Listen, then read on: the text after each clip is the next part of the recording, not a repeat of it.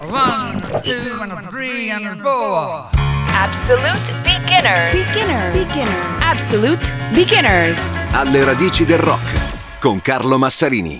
Turn off your mind, spegni la tua mente, relax and float downstream, rilassati e scivola lungo la corrente. It is not dying, non è morire. È l'ultima traccia di Revolver, 1966, album fra i più avventurosi per i Beatles nel loro massimo momento creativo, stratosferici piloti di un'astronave sonora, il comandante George Martin in plancia. È anche il momento in cui la pop culture di cui i Beatles sono leader assoluti incontra l'esoterismo orientale e dà forma a un brano straordinario.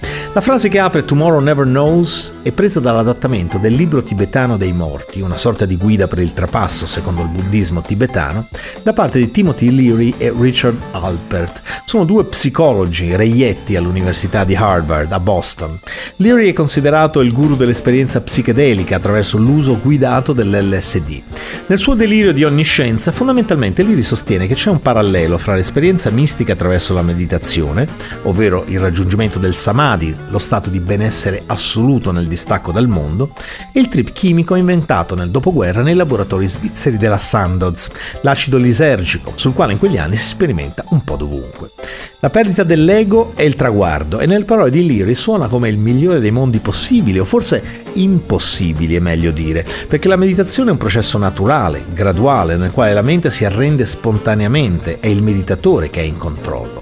L'acido invece è un'interazione biochimica imprevedibile, è lui in controllo. I rischi sono alti e visto l'uso intensivo, per poco Lennon non si aggrega al gruppetto di musicisti inglesi, pensate a Peter Green, a Sid Barrett, che con l'acido avranno esperienze devastanti. Lennon è attratto dalla cultura psichedelica in generale, affascinato dalle potenzialità dell'LSD di esplorarsi, di viaggiare in zone che la coscienza non conosce e non controlla, di lasciarsi andare. Lay down all thoughts, surrender to the void. Abbandonate ogni pensiero, abbandonatevi al void, al vuoto, è luminoso. E lì forse vedrete il significato dell'interiorità. It is being, è l'essere. Questa è la prima strofa, come continua, e cita The Void, il vuoto, quello che al di là dell'apparenza, quello che è il primo titolo della canzone. Tutta la vita siamo accompagnati da un pensiero dopo l'altro. Com'è staccare e non avere più pensieri? È il terzo viaggio di Lennon con l'LSD e il frutto è questo brano straordinario, scale modali indiane suonate rock, costruito su una sola nota, un suono dronico eseguito da George al tambura, strumento indiano, e al sitar, più l'insistente basso mononota di Paul. È ipnotico anche il pattern della batteria di Ringo, la stessa di Ticket to Ride, idea di Paul, e assolutamente incredibili sono le decine di nastri, loop costruiti dai Beatles, montati da Martin spesso al contrario, che per tutto il tempo creano fraseggi, contrappunti, pennellate di suono. È una melodia mistico-elettronica, è come essere proiettati in una cerimonia sciamanica in una parte indefinita del mondo, forse passato, forse futuro. DJ Spooky, celebre per i suoi dischi collage, ha detto nel 2011: È una di quelle canzoni nel DNA di così tante cose che succedono adesso. Il suo collage di nastri la rende uno dei primi momenti del sampling e credo che l'idea di studio come strumento di Ino venga proprio da questo tipo di registrazioni. Absolute beginner storico degli anni 60, Tomorrow Never Knows, The Beatles.